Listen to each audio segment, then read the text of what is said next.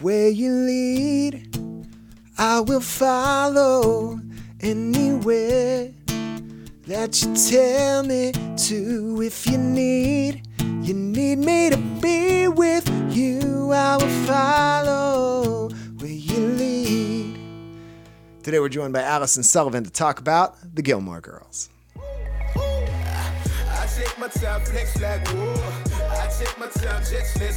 Welcome to Pop Culture Catechism conversations about music, movies, and the longings of the human heart. Let's get started. Okay, before we get started, I need to let you know that we are winding down the end of season three. It's been a big season. We've had hundreds of thousands of downloads. It's had awesome guests and awesome episodes. And we're going to be taking a little break in October. So we're going to have a couple more episodes in September. And then for October 2023, we're going to be taking a break. So I just want to ask you to do something for me, if you would, pretty please. If you are new here, but you like what you hear and what you see during this time, I'd encourage you to go back and check out some of our previous episodes from the past three seasons because we've got some good ones and I bet you would enjoy them. If you've been with us for a while and you've been listening and watching for a while, then I would encourage you to maybe take the next step. Have you written us a review on Apple Podcasts or Spotify? Have you followed me on Instagram, Facebook, etc.? Have you ever sent an episode to a friend and be like, "Hey, you'd really like this"? I think. Uh, so if you've been around for a while, I really encourage you to do that and stay tuned for season four. I'm going to Awaken Catholic at the end of October to film a bunch of new stuff in the Awaken Theater Studios, and we'll have new episodes for you in November for season four. I'm excited. Thank you so much. Enjoy the episode.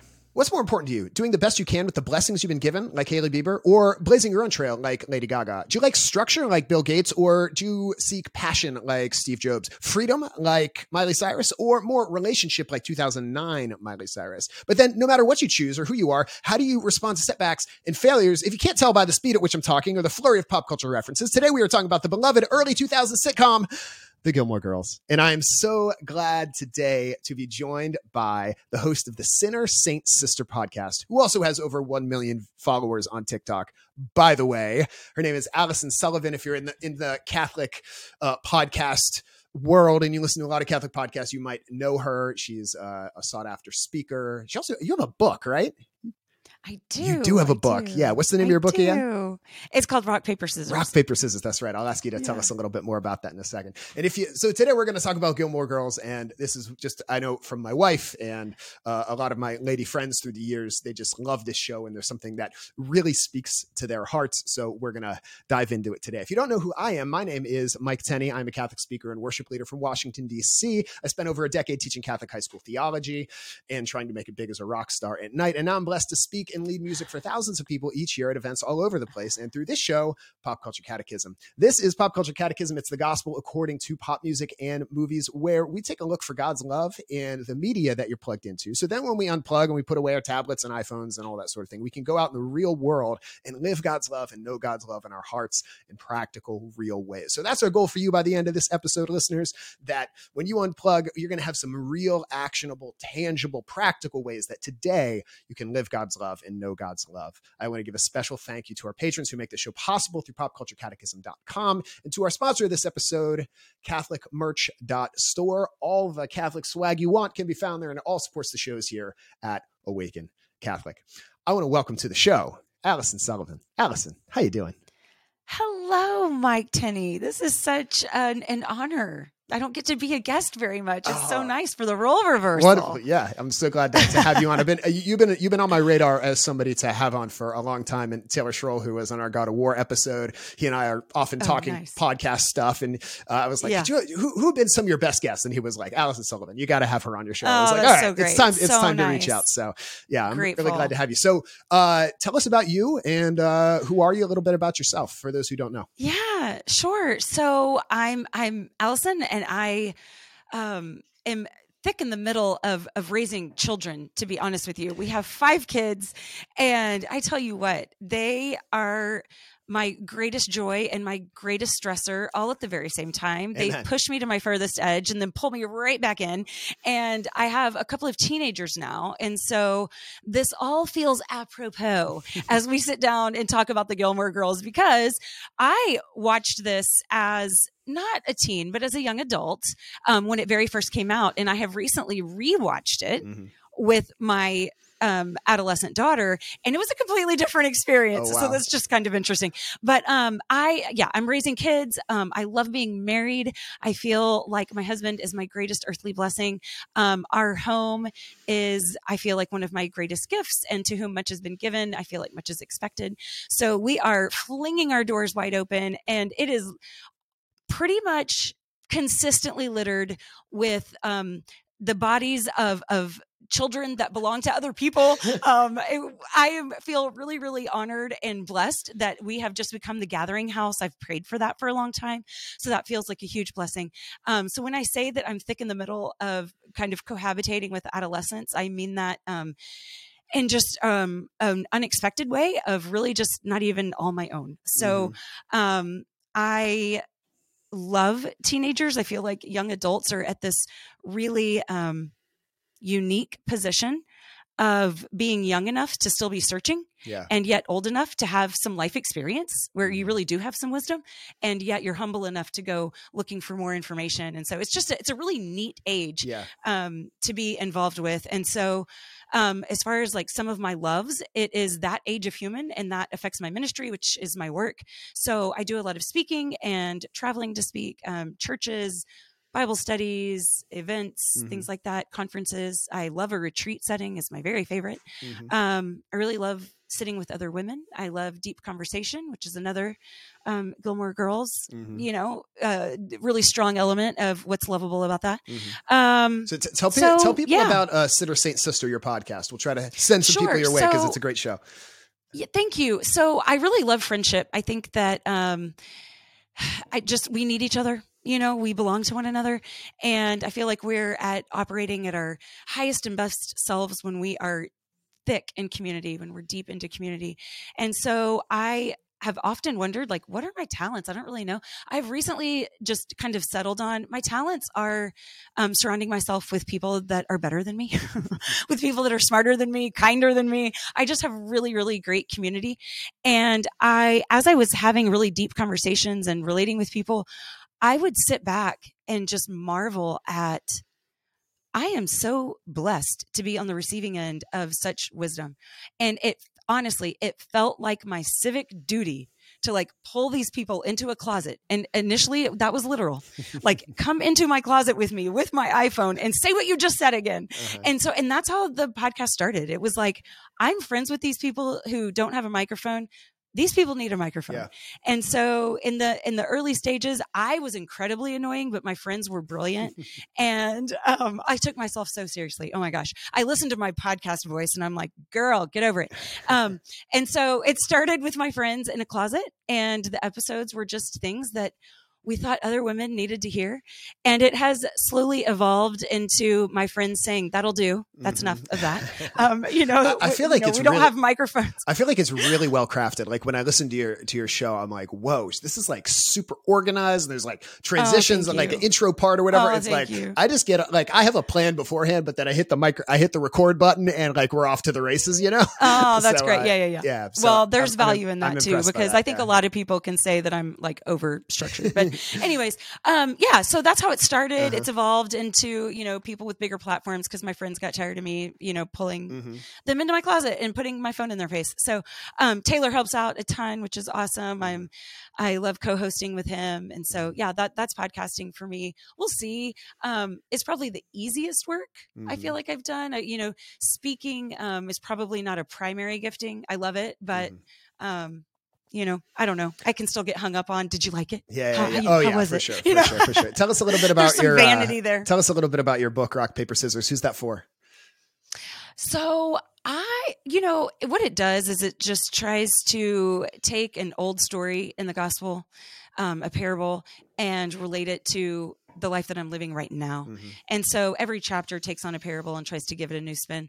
So um, I wrote it when I was like literally nursing babies. Like I was just alone in the middle of the night, and I Mhm. discovered that writing made me feel more like me. Awesome. And so I just did more of it. And as I did more of it, I felt more like myself. And I was like, I think maybe I could turn this into a book. Mhm. And so, yeah, that's what happened. Well, and I- am proud of it still. So, which yeah. is great. So, listeners, if you're looking for kind of an outside the box reflection on some scriptures, I highly recommend Allison. She's like in her podcast, she's often doing like little reflections here, and they're I've found them Oh, really so insightful nice. and just like a fresh Thank take. you so, so much. so check those out. I really so let's, appreciate that. Let's talk about Gilmore Girls. So Gilmore Girls aired for seven seasons from 2000 to 2007, and then they had a reunion, a four part on Netflix in 2016. And if you grew up in the 2000s, man, like this was the show, I think, especially for young women and Mm. any young men who were friends with young women like I was were subjected to it by proxy. Yeah, right. So when I, when I, I just out of college, I uh, did volunteered with the Capuchin Franciscans in New York, and I was in community, and I was the only guy amongst four girls, and they were always watching Gilmore Girls. So that was kind of how I was introduced to it. And then when I met Yeah. my wife, she and her friends were really into it. And for my wife, Uh-huh. it's like one of those guilty pleasures. Like I, I feel like she's rewatched the show like three or four times. So sure. um, It's a comfort show. yeah, so sure. I've never watched the show all the way through, but I've caught bits and pieces of it here. So mu- much of my insight here will be from a kind of an outsider perspective, but also like my Sure. wife. My wife gave me notes, and so yeah, yeah, yeah. anyway, um, but uh, so what do you love about the show? Why do you why do you think it's uh, it's great and it speaks to people? Yeah. So it's funny because so I, you know, was a young adult watching it and my husband I was meeting my husband like about the same time and I, you know, we were, had it on in the background and I was loving every minute of it. And I keep looking at him like isn't this great? Isn't this great? And so when it's over, he kind of sits back and very you know, he tries to be kind about it, but he's like, "Yeah, I think we're gonna like different shows because we were like just starting to, get to know each other, you know." And he goes, "I'm exhausted." so I think the components that like make it that returnable show, that thing that we return to again and again, you know, that comfort show, is that I think that there's a good amount of predictability and that people are going to communicate well. Mm. You know, like this is a show that is, i- you know, even if there's conflict, because who would watch it without conflict, right? Mm-hmm. Like people are going to articulate themselves well. Like they're going to share how they feel really well. And there's comfort in that. It's Yeah. like, yes, everybody wants to be understood and be understanding, you know? And for me, like the fast pace of it, like the wit that's involved, it is something that you can rewatch and like catch a new joke Mhm. every single time. Yeah. Like, so that's a huge part of it that makes it, you know, n- not get old. And I feel like the dialogue is super, super smart. Mhm. Like the language in this is so tight that it's just, it's really, I think I read something um, that like the average length of a sentence was five words. you know, like that was the pace of the show. And so there was something just really, really engaging about, but I, I think that what wit does and watching people communicate well, I think what that does is it turns these people into our heroes Yeah. because we're like they're saying the things we wish we would have said Yeah. whether it's Uh-huh. funny or whether it's you know truthful you know Mhm. quicker than we would have come to that or Mhm. whatever Yeah. so I, I think that it's cozy i think that if you could like just take a word you have you have these well working relationships and even if they're not working well they're Mhm. at least like saying how they feel pretty Mhm. well you know Yeah. and so i think that there's there's a coziness to that Yeah, I think I think you're right. I think we do like it when people express themselves well, and we like those Mm-hmm. moments where it's like, man, that's that was like the perfect thing to say. And so TV can kind of show us that in kind of kind of like an archetypal way. Like that's that's what it looks like, and we we love when we can express ourselves that well and really feel like we've been heard and expressed. Um, I feel like Jesus does that really well when like you know the woman's caught in adultery and they all want to stone him, and he's like, well, whoever's Yeah. without sin cast the first stone. It's like a mic drop moment of that was the perfect thing to say, or Should we pay taxes? And he says, whose whose name is on this? Give to Caesar what is Yeah. Caesar's. You know, like yeah that's like he has these mic drop moments. So I think I think there is and even the honesty like Yeah. the, the times that he would look at somebody and be like how much longer must i endure you people you know like that's funny come on you know so just so just honesty like well written honesty Uh-huh, that's true. That's true. Yeah, it is. It is super fast. I think. I think it sped up dialogue on TV generally, and there was a lot more like yeah yeah kind of. Although I think on Gilmore Girls there was a lot of like long takes, but I think it a, a lot of TV around that time was starting to do more like uh, you know, cut from here, cut from here, cut from here, cut from here. We go back and forth a Uh-huh. lot. And Gilmore Girls was just this fast or faster, but it would kind of it, it would keep the camera on the same angle, and then just the dialogue was back and forth. So um, yeah. Uh, something that I appreciate about it is it actually feels like a real teenager in high school. Like Rory actually felt like, oh, this is a believable teen. She like looked young enough to actually be a teen. Mm. She wasn't like 30 years old pretending to be a teenager. Um, Yeah. and she actually has parents that she talks to that are a big part of her life. She actually has schoolwork. Like there's so many teen shows like uh, kind of kind of before Gilmore Girls like Dawson's Creek and and probably more recently things like Pretty Little Liars. It's like their parents don't exist for half the episode, you know? Right. Like they don't ever care about school except for the drama. And this was like a kind of a realistic take on what high school and being a teenager is like for probably more more the average teenager, you know, and it's not just all hooking up and Yeah. parties where the parents are out of town and that sort of thing. So, um, I have a thought about that. Yeah. Um, so interestingly, I, I mentioned I touched on this earlier, but I am in the middle of parenting teenagers, yeah, and I've always read. You know, I didn't do a whole lot of reading when my kids were little. I kind of felt like I could get by on on talent alone, to be honest. And whether that was true or not, I mean, that's how I felt. And so now I feel really desperate as a parent of teenagers. It's like I need help. I need support. I need to know more about what I'm doing. And so one of the things that I read was early on was make your house the hangout house Mhm. like you want you want to be the place where people are comfortable Yeah. and as i have worked to do that it's not by being absent. Yeah, it's really not. Yeah. and so it's by being present. Mhm, it's with a term of endearment and a full candy drawer. Yeah, that's how it starts. Yeah. but you want to know what it leads to? I am this is not an exaggeration I had two of my kids' friends. I'm picking up from summer school. My kid is not in summer school, but I'm picking them up from summer school, and and they they told me something. I'm kind of one thing that I really try to do is not. Um, I try hard to not be shockable, mhm, so that like my kids can come to me and I'm not going to overreact. You know, I, I'm, Mhm. I'm I can I can take it. And so um, I was shocked by something they told me that a girl who I knew that sh- something she did, mhm, and it was sexual related. And I, um, it wasn't an act. Well, sorry, it doesn't matter to TMI, but yeah, um, it was something that I was like, oh wow, that's what we're dealing with. I did not realize that, and I was like, y'all need so much help. And they said, Miss, we really do. mhm, We really, really do. Will you talk to us all? Because there were some kids at my house waiting for me to get back. And they were like, Will you talk to us when we get home?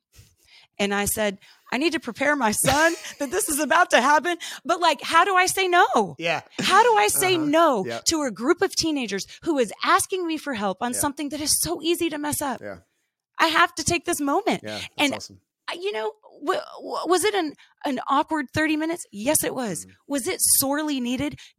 So much so that they took 10 horrible, awkward seconds of their life to ask. Yeah. You Mhm. know, and so they are wanting engagement. They are wanting presence. And Yeah. you're right. That's exactly what Gilmore Girls did is they modeled a healthy relationship. Mhm. And so much of what my son and I are doing on TikTok, you know, our TikTok is about our, you know, it's just this content that's through a family lens. It's like Mhm. super wholesome and like yeah, and your son, your son is some- hilarious, by the way.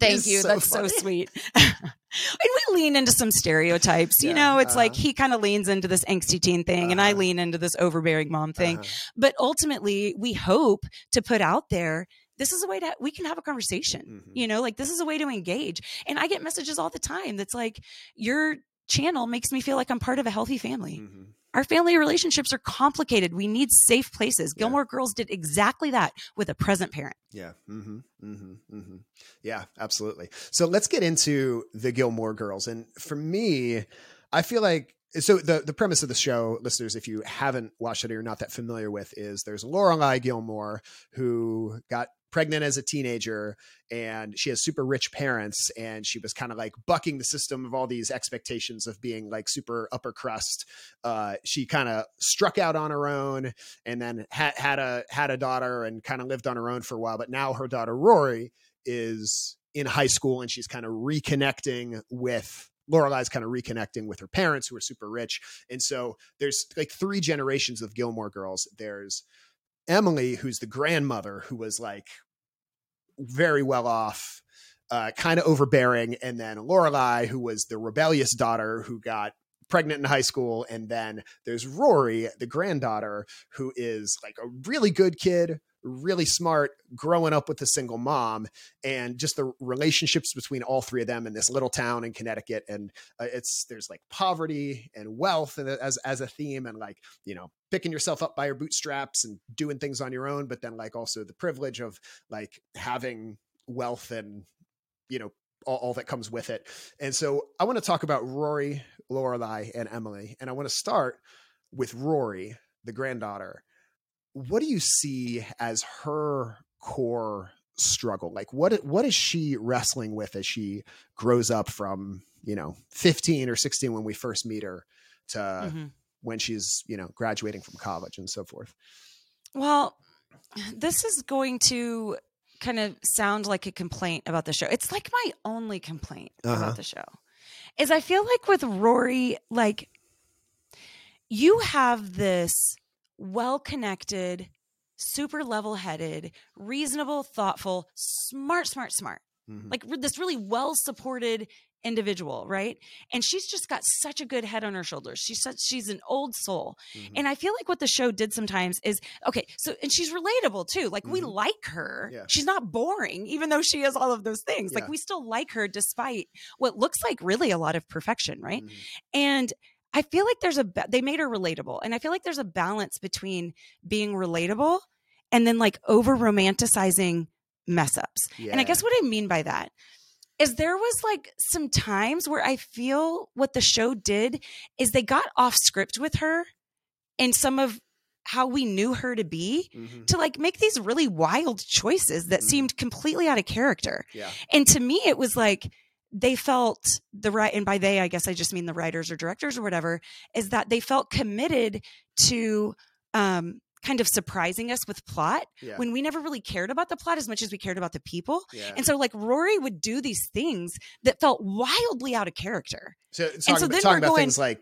like um like when when Dean got married and she slept yes. with yeah or like yeah like sleeping with a married man yes stealing, stealing a yacht. yacht. yeah exactly uh-huh. dropping out of college yeah uh-huh. like floundering as an adult like in the reunion show yeah. like she uh-huh. never really succeeded I'm sorry that's not believable yeah it's uh-huh. not believable that mm-hmm. somebody that's at the top of their class in the best high school in the United States you know what I mean it's uh-huh. like there were these things that you like ex- expected from her mm-hmm. that was okay to expect from her. Yeah. We still loved her, mm-hmm. even though she was going to be successful and even though she was going to navigate relationships well. Mm-hmm. Like, you don't need to surprise us with that, you know? Mm-hmm. So, anyways, I just feel like I wanted to keep drawing Rory back mm-hmm. to who she was. Yeah. Like, who are you, honey? Who are you?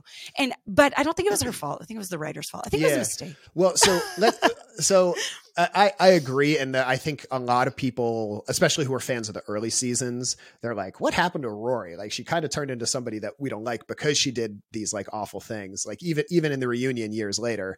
And, but I I also think there can I think you're right. Like, probably most people in her situation would have not done those things, but I think if you look at Rory, she's really struggling with expectations of you know she's caught between kind of her grandmother and her mother to some extent and her mother's like you know independent woman you know i was a single mom we didn't need your dad we didn't need your grandparents you know we can do it together we're best friends even though we're mother daughter like and so there's kind of this like drive to succeed from there but then from from emily and her her grandfather there's this oh well you can be what lorelai wasn't you can be very um, you know you you you can be the granddaughter that we're proud of because our daughter was kind of a screw up in these these ways. Like she did kind of have those pressures but then like she's also like she's always searching for a father figure as i think anyone who um, grows up without a healthy father figure in their life. Like she she has i, th- I think her dad's name is chris um, like she has kind of a fraught relationship with him at times and then there's the different guys that lorelai is dating. So i think she does have some ingredients that make her a little less stable than she otherwise would be. And having worked with teenagers for a long time, sometimes it's the kid that you feel like has it all together. And then all of a sudden mm-hmm. you're like, whoa, where'd this come from? Like one of, one of my mm-hmm. mentors in youth ministry, uh, her name is Nancy. I worked with her for a long time. She would always say, sometimes 15 year olds can be five one moment and 25 the next. Like they could be totally rational and mm. on top of things. And then all of a moment, all of a sudden in a moment, they have a temper tantrum. Like it, it just, you never know. And so yeah. I think, you know, Rory, as, as awesome as she was, and level-headed as she was and as likable as she was like she also had some real obstacles you know and i think Mhm. that can be a uh, something to to watch like a like a warning sign or a red flag for some of us who Mhm. are you know are high achieving or good at this or good at that or good at the other thing like it can be Right, all right, right. really overwhelming and in a moment we can just be like i gotta get i gotta buck all these expectations and you do something kind of crazy you know um so I, I think i think you're right in that it's not that realistic but i've also seen it happen you know Yeah, maybe yeah. not quite as crazy as like you know stealing Well, a that's yacht the thing yeah. about shows is that you Uh-huh. feel like you know people. Uh-huh, You know, it's like. I mean, how many shows have I Mhm. found myself? I'm like praying for them at night. yeah I'm like, uh-huh. Lord, please help the Bravermans. Zach really needs you right now. Uh-huh. yeah yeah um um, yeah, I, you, I, yeah, I, I just, I really liked her. mhm. I didn't feel disappointed by her choices. I mean, we all understand her Mhm. choices. Like, I mean, everybody wants to quit. These are all Mhm. like relatable problems, but it's like when you feel like you have understood the fiber of a person, yeah you know, and then they're going, "What are you doing?" okay so Um, so can I I, just- can I ask you a question Yeah. let's say you live in Stars Hollow and you are Mhm. the house that everyone gathers at, and your teenagers are friends with a teenage Rory Gilmore, Uh-huh. and she ends up in your car being dri- driven home from somewhere, and you end up with an opportunity, kind of like you did the other day with some of your your kids' friends, to Yeah. to speak into her life as a mentor, as as a guided, trusted person like what what advice do you have someone like that who has all these expectations placed on Mhm. them who's a really awesome person but also has some instability in their life like what what do you say to rory to to to help her Yeah. Well, I think you brought up a good point that she maybe felt pulled by the two strong women in her mm-hmm. life. And so I had this really powerful moment with a girlfriend where I was, I don't know, I was just in a little bit of a, a, a crossroads. And she, this won't mean much to anyone else, but it was just something between the two of us. But she pounded her fist on the table in front of me and she said, What do you want? What do you want? You know, and it's like I feel like sometimes we think it's self-indulgent to really answer that question. But like, but really though, Rory, you Rory, not Lorelai, not Emily, you Rory, what do you want? Mhm. You know, and then once we can be honest about that question, even if you think it sounds silly, just say it out loud. Mhm. You know, like let's just put our goals out there. And then what are some like markable goals that we can do to do that thing? Like, I don't ever think Rory was that great of a journalist. yeah I think she's like a little too she's a little too reflective for that. Like to me, a journalist is like this hard charging, you know, maybe Emily or Lorelai type of personality. Whereas Rory was just she's more reflective. I think, you know, I, I she's a novel writer yeah you know uh-huh, but I like agree. but what do you want and so i just would there's this uh, i don't know if it's like a myth or a legend i don't know if it's um, I don't even know that this is accurate, but I read it somewhere, and now I, I didn't know I was going to say this, so I can't remember, and I should have looked it up. But there's like maybe an African village somewhere Uh-huh. where one of their practices when someone has messed up Mhm. is to bring them in and for the, their community to tell them all the good things about them. oh Yeah, right. that's cool and yeah. it's like that's counterintuitive. Yeah, That's not what we uh-huh. do. Yeah You know, what we do is we kind of push people out and we want to punish people yeah and say, get your act together and then we can bring you back in. But Mhm. th- to think of a community telling, this is who you are, Mhm. this is who you can be, this is what we believe about you. This one thing that happened, that's not you. Mhm. Okay. Yeah. So, so this thing that happened with Dean, this, this, you know impulsive decision that you made to do whatever this this sense of of fear and intimidation or, or or fear of failure whatever it was that made you do this really uncharacteristic thing that's not who you are. Yeah. Let me remind you when you forget who you are. Mhm. so that's what i would want to do with rory i would want to i would want to circle her up. I would want to i would want to know for sure what are your goals? What do you want? Yeah. And then i would want to tell her who she is and tell her that you've got what it takes to do that you know? Mhm. Yeah, the what I what I hear you saying, if it tr- translated into Catholic theology teacher mind that I have, what I hear you saying is um, discernment and reconciliation. Mm, discernment one that. is um, like our hearts are a mix and a jumble of Jesus would say like the weeds and the wheat, right? Like there's good in us because we're created beautiful children of God in His image, but also like we have this this this sin that infects us and like you know we're selfish and we need healing and we need to be saved and but at the core like we're still good and so these good desires in our heart like find out what is it that you really want? Do you really want to sleep with a married man? No, you want to feel loved and Right. seen, right? You want to feel right. known. Like that's really what you want. And, and like St. Ignatius and so many of the, the great mystical teachers of the church, they talk about this discernment of the heart and reflecting on what brings you comfort and what brings you distress and trying to seek out the pure desires of your heart. Like if you can sift out the selfishness and you can sift out the fear, what's left is the good desires that God has placed in your heart, the good passions that God has placed in your heart. And so that takes prayer, that takes an interior life, that takes conversation with mentors and, and, and Mm. friends. That, that's why a good church community is so important. And then the second one, reconciliation. And I love what you what you said about this this this maybe apocryphal story of the African village. Yeah. they um but it's not that different from reconciliation, the sacrament Right. that we have in the Catholic Church. Go in peace, sin no Yeah. more. Like there's this, you know, at the end of the day, peace, you know, like, you know, say say a couple of Hail Marys. That's all you got to do. You know, that's your penance. Well, It's and to get back in communion. yeah, like to get for, back for whatever. Exactly. the yeah. because it's not punishment. Like whatever Yeah. the thing is, it's going to be something that's restorative. It's going to be Mhm. something that draws you closer, Yes. not pushes you further. exactly. That's really exactly. beautiful. Yeah, it is really beautiful. All right. So uh you ready for Lorelai? Sure. Let's talk about Lorelai. So let's say uh, we are living in Swall- Stars Hollow, and Lorelai is part of the part of the community. What would you say is her core struggle, and what what do you see her wrestling with throughout the, you know, scope of the show? Okay. So every now and then, hmm when there is um, a personality that annoys me, it is usually because they remind me of me. and so I get likened to Carrie from Sex in the City all the time. She's my least favorite of all four of them. She annoys the heck out of me. I get likened to Lorelai Gilmore all the time, and she annoys the heck out of me. Now I can step back and see the parts of myself that are, you know, that are in her that are that are lovable. Um, but what I would say, her the the things about her that I love is that um, she's been really selfless. Like she Yeah. fights for people and she's perseverant. And by the way, not just perseverant with the things that are easy, but Yeah. perseverant with the things that are hard. I mean, Mhm. she stuck through, or is you know, throughout the course of the show, this very difficult relationship. Why?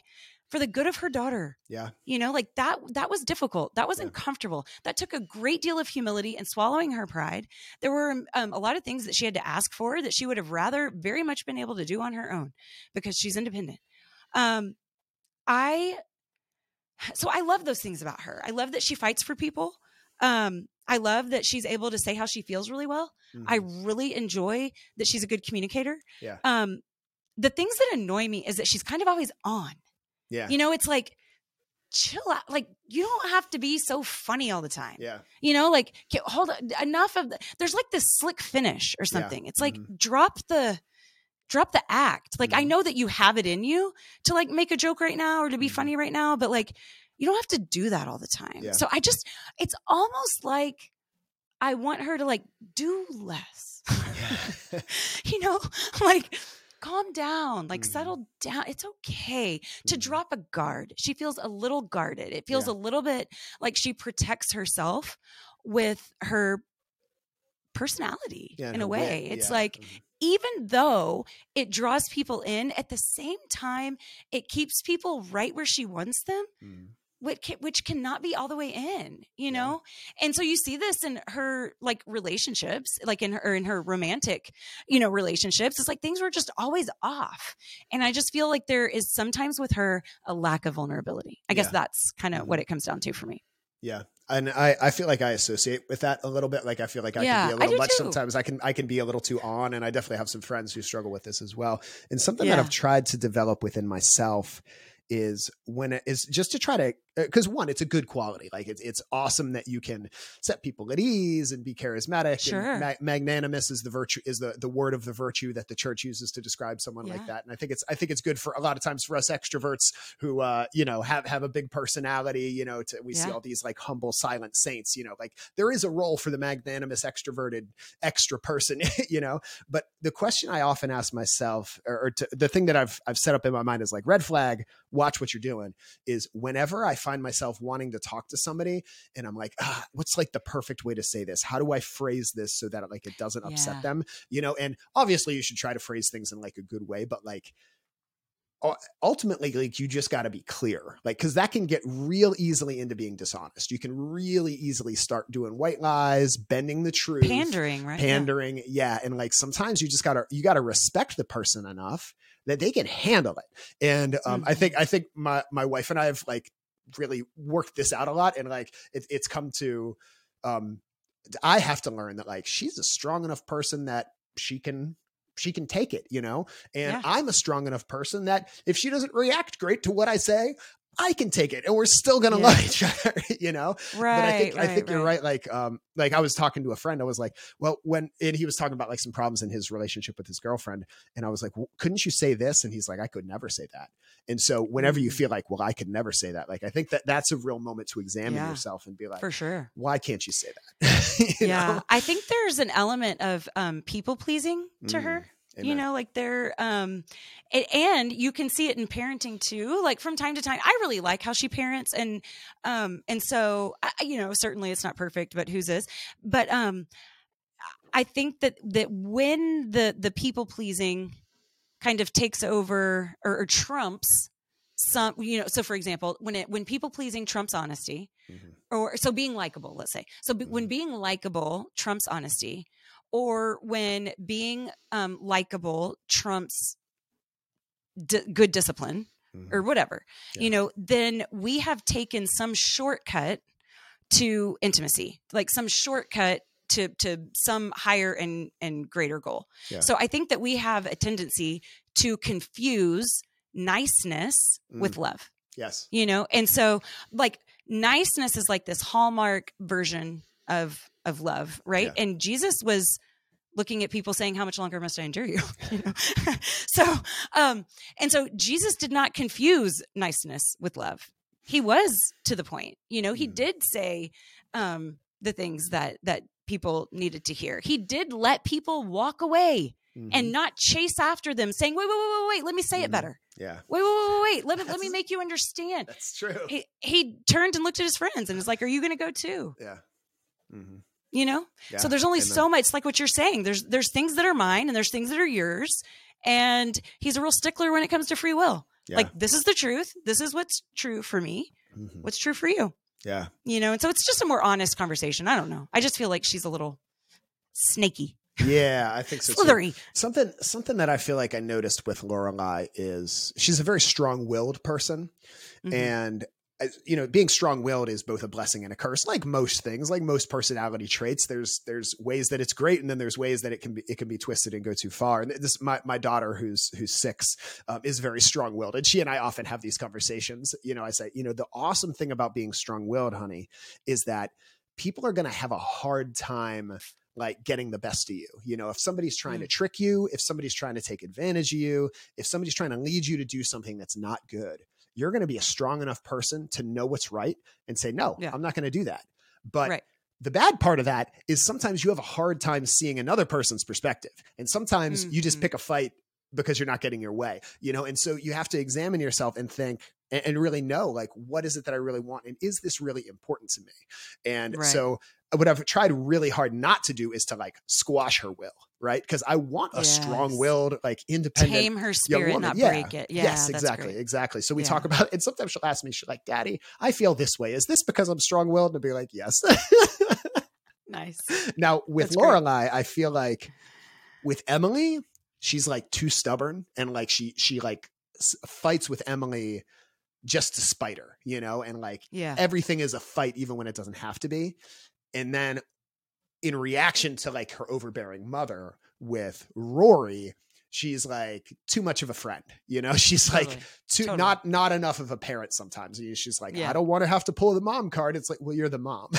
she says that all the time. I don't want to have to pull the mom card. You know, we're supposed to be friends. It's like, well, nah, you're supposed to be friendly with your children, but you're not really supposed to be like friends, friends in the same way, you know? Yeah. and and I, I see you uh, the what you were just describing with your children and your Mm-hmm. children's friends is they don't just see you as like the cool mom. We're gonna go over there and like she'll let us smoke yeah. pot or whatever. You know, it's like no, they see you as a mentor. You know, um, Yeah. and that's something yeah. I, I try to do with my nieces and nephews who are who are high schoolers or whatever. And um, Mhm. you know the the Uncle Mike persona of like, hey, I'm the guy who's not your parents, who like you could be silly and goofy around, and like you know maybe you Yeah. can say cuss words around me and I won't care, but like I'm also gonna like tell you what's what. You know. Yeah. so. yeah.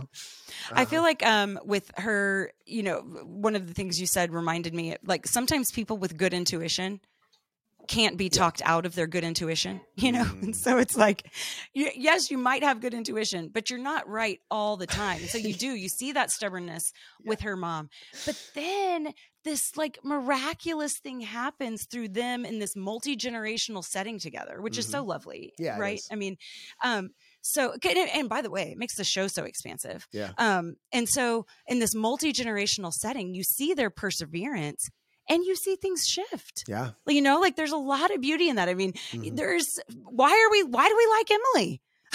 you know, but like we really kind of do. I mean, Yeah. we, yes, we know she's not perfect, and sure she's annoying, and there's things that we'd like to take her aside and say, "Listen, lady." Mhm. But by the end of the show, I mean, she has really changed up her parenting. Like she's Yeah. really changed the way that she interacts with Rory, that she did with Lorelai, and Mhm. how much of that is because of Lorelai's example. Yeah. How much of that is because of Lorelai's persistence to say, "This is the way that I live my life. These are the things that I value." Mhm. and I value connection.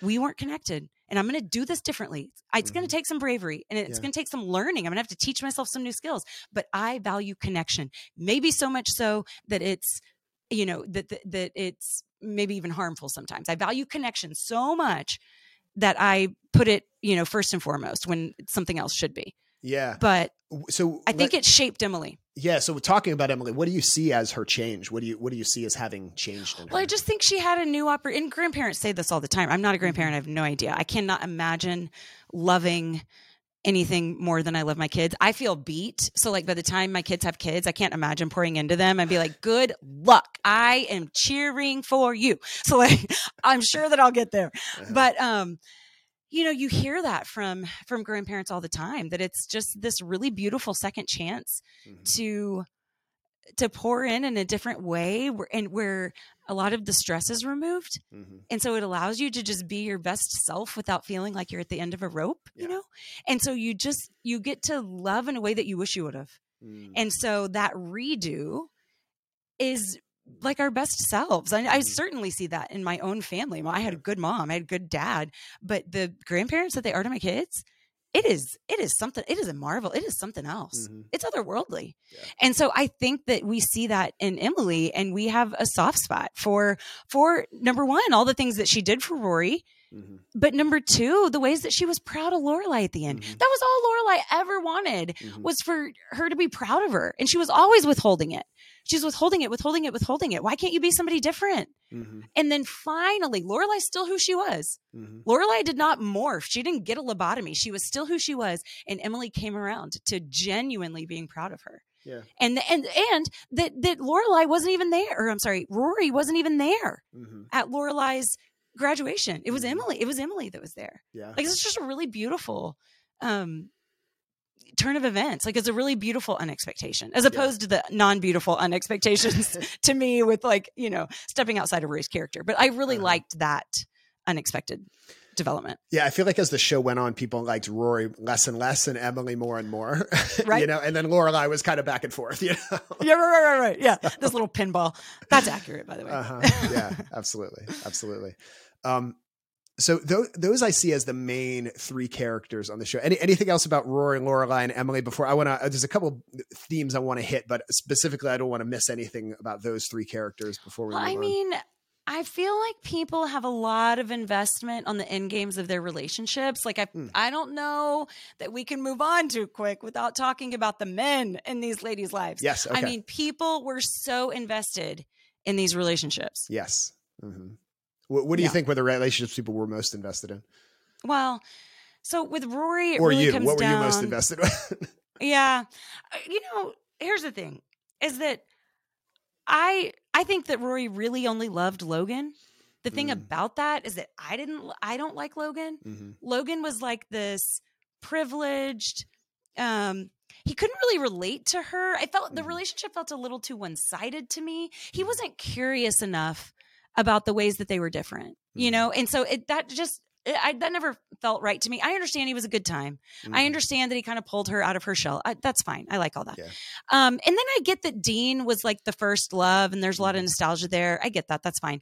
That felt a little too conditional, or which I mean, I don't know. It felt a little too emotional, or like I don't know. It just wasn't real to me. Mhm. Um, that's gonna that's gonna be a hot take. People people are not gonna like that. By the way, to me, it. Well, I, I don't know. I was gonna say it's just for me, but here's here's the thing: is that Jess was like this bad boy, and I get Mhm. that. Like he's a little broody. Uh-huh. Their timing was always off. Like I get Uh-huh. it, but he was her intellectual match. Mhm. Like he's the one that really intrigued her. Mhm. And the truth of the matter is that what it comes down to is Tuesday nights. Who are you interested in talking to on a Tuesday night? Mhm. Who are you still curious about the things that they think?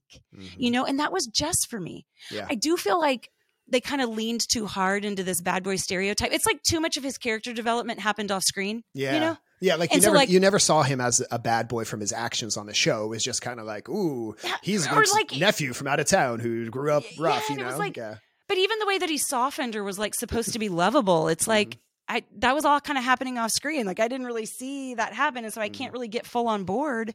But it's the one that kind of made the most sense for me. Yeah, I like? I like just the best, and uh, the only reason I'm I'm happy they didn't end up together is because I, I kind of think Jess was too good for Rory, given the way that Rory Oh. ended up. Okay, I, I also just love Milo Ventimiglia, like in every Right. role that he's in, in, in Jack Pearson in This Is Us, Peter Petrelli in uh, Oh in gosh. Heroes. Like I just All the things. he's always Peter Petrelli to me in everything. I just I just always love him. You know, he was in the Rocky movie as Sylvester Stallone's son. Like I just I just I just love him. So I think maybe there's a little bit of bias there, but I also think like Dean was just like too immature and controlling, and he just he just wasn't right. Logan, I think, was actually more of a bad boy in terms of like making toxic making toxic decisions and encouraging toxic decisions Totally. in Rory Totally. or validating them.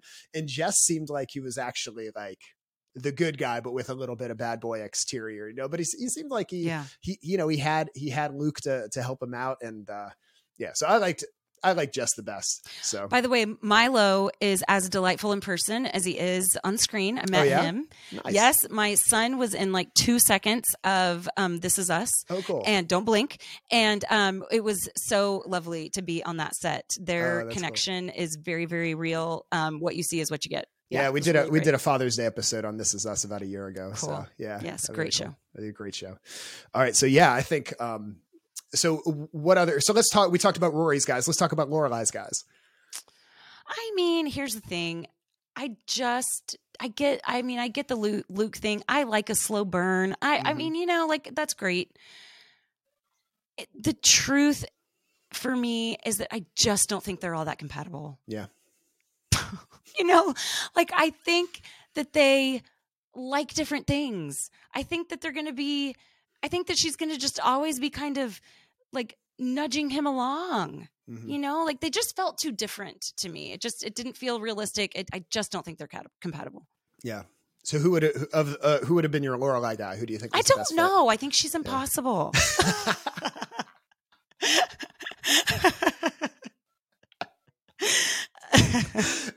Sorry. After after saying before, both you and I said, "Oh, there's some things about her that we relate to in ourselves." Now you're saying she's impossible. totally impossible i don't know how my husband does it he's a saint love him so much Uh, I'll have to I'll have to ask my wife what she thinks about that. So. yeah yeah That's funny. That's funny. So there, but there, Chris was her, for lack of a better phrase, her baby daddy with Rory, right? That was like her first yes guy, right? And then Yeah. there was a, there was a guy in between who I was, I'm forgetting, but they were engaged. I think she was engaged at some point to all three of them, but then it like got right broken which, yeah, which is another thing that just exhausts me It happens it's like on TV shows, yeah. yeah Uh-huh. Yeah. Um, I, you know, I, I feel like that.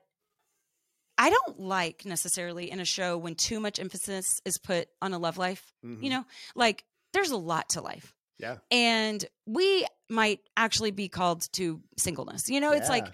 And that's just never an option on TV. It's like there's this laser focus of only romantic love, romantic love. It's the end all be all.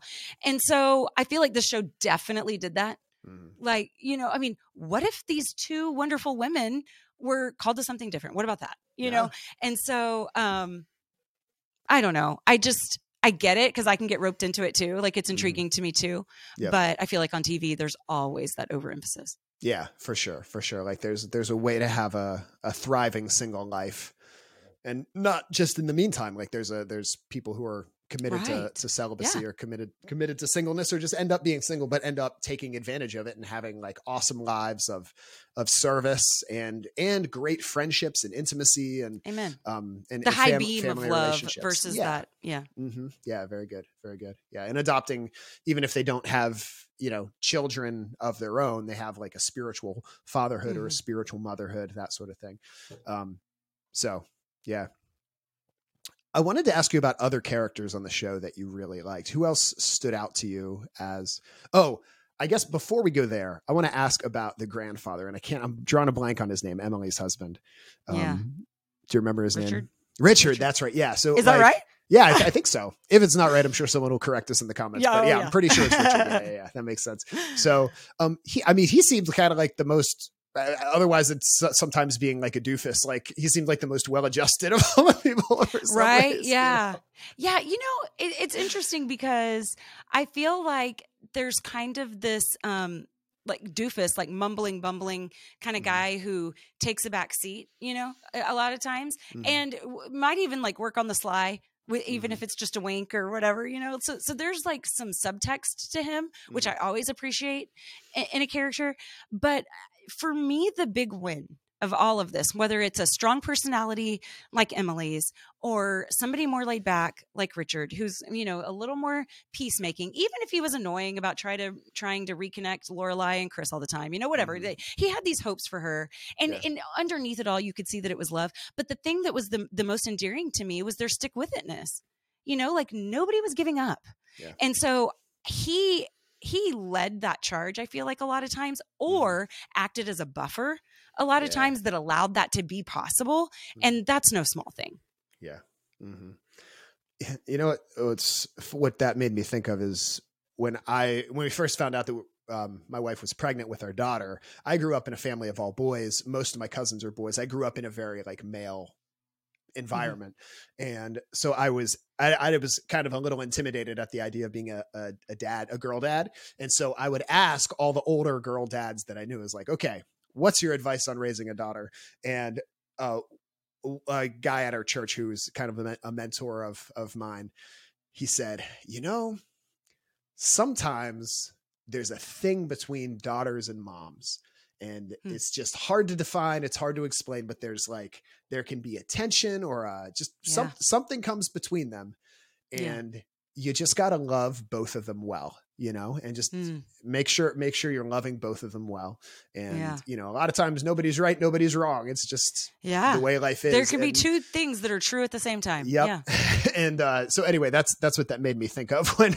yeah so, yeah. um you know as far as like the these you know relationships that endure Mhm. you know and what are the what are the aspects whether subtle or overt that kind of kept it going i feel like the show really kind of specialized in those things even if Mhm. it was like luke's moodiness or you know like there were just these things that would kind of draw us back in and it's Mhm. just- which is you know how i started saying is that my kids like push me to my furthest edge and then pull Uh-huh. me right back in again you know Mhm. and so there we are right back in again like why am i not mad at luke anymore i don't know but i'm not Yeah. you know like why am i tolerating emily's you know snide comments and uh, you know backhanded compliments you know Mhm. i don't know but i am here we are and so i love that commitment to family because we can so easily you know just operate off of a talent for conversation and that's it Mhm. and like give ourselves every reason to leave at the first you know every excuse to leave when things get hard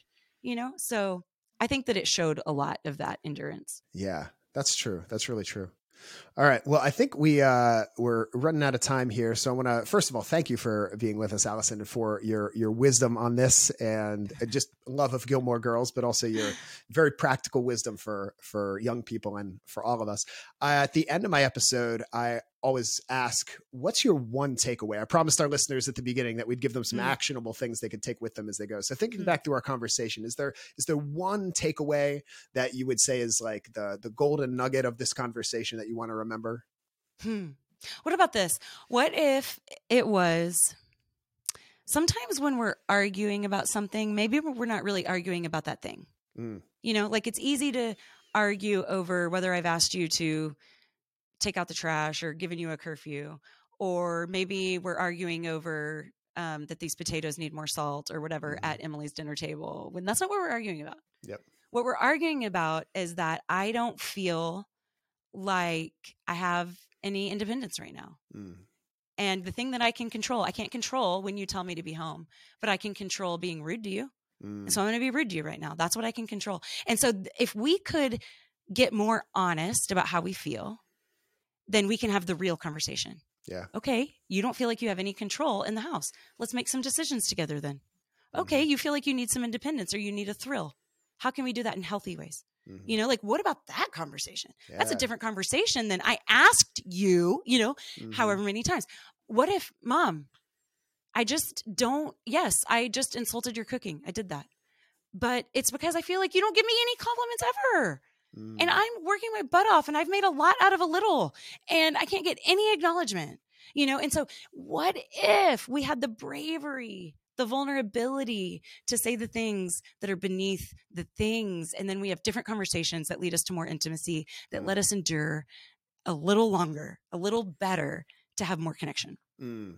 Amen. Amen. I, I know. I know. For me, like the, the key to finding that that that subtext, the thing underneath, is prayer. Because Mm. and I whenever Yes. I whenever I whenever I notice like why am I so upset about this thing? Yeah. Like I've never been upset about that thing before. Why why is this getting blown out of proportion? I know there's something under the surface, and that's that's a cue to me that I've had you know that I've had to develop over the years. Is like all right, this is something I need to take to prayer. I, I think for me, the one thing I'm taking away this for this conversation is what you said. Uh, I love the f- way you phrased it, the stick with itness, you know, or some people might say like the grit or the perseverance that they really didn't give up on each other. Or even Yeah. when they were really mad, they always came back and there was that reconciliation. So uh, that's that's going to be my takeaway going forward. Yeah. Allison, at the it. end of my episodes, I often ask my guest if they would lead us and the listeners in a prayer to close this out, reflecting on everything we've talked about. Would you do that? Absolutely. Awesome. So, listener, listeners, wherever you are, let's take a moment to pause and pray. In the name of the Father, and the Son, and the Holy Spirit. Amen. Dear God, thank you so much for an ability to appreciate art and give it deeper meaning.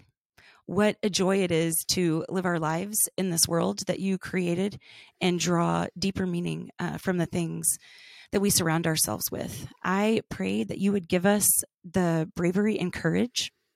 Jesus, lend us your holiness to tell the truth, to tell the truth about how we feel, um, to tell the truth about the things that we're up against.